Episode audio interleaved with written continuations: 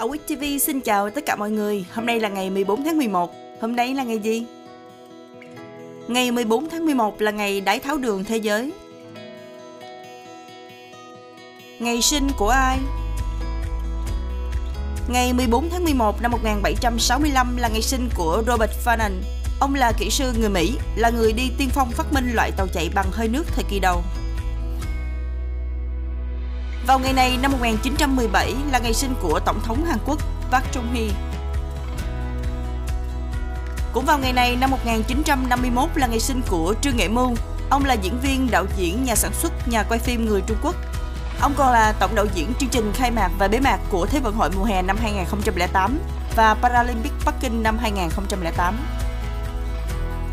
Cũng vào ngày này năm 1954 là ngày sinh của Yanni, nam nghệ sĩ piano, nhà soạn nhạc và nhà sản xuất người Mỹ gốc Hy Lạp.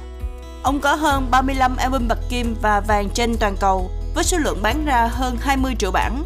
Những sáng tác của ông được trình diễn trong Thế vận hội Olympic năm 1988 cũng như trong các sự kiện thể thao. Nhạc của ông được xếp vào dòng nhạc New Age. mặc dù ông ưa dùng cụm từ nhạc hòa tấu đương đại để giới thiệu về nhạc của mình.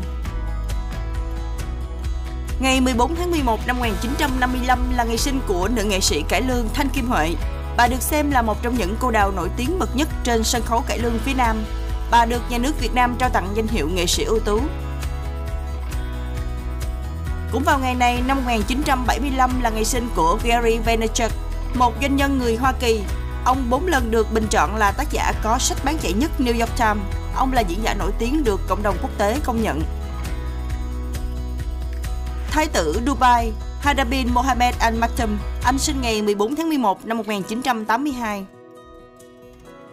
Cầu thủ bóng đá người Bỉ Thomas Vermaelen, anh sinh ngày 14 tháng 11 năm 1985. Ngày mất của ai? Ngày 14 tháng 11 năm 2020 là ngày mất của Des O'Connor, nam diễn viên hài, ca sĩ người dẫn chương trình truyền hình người Anh.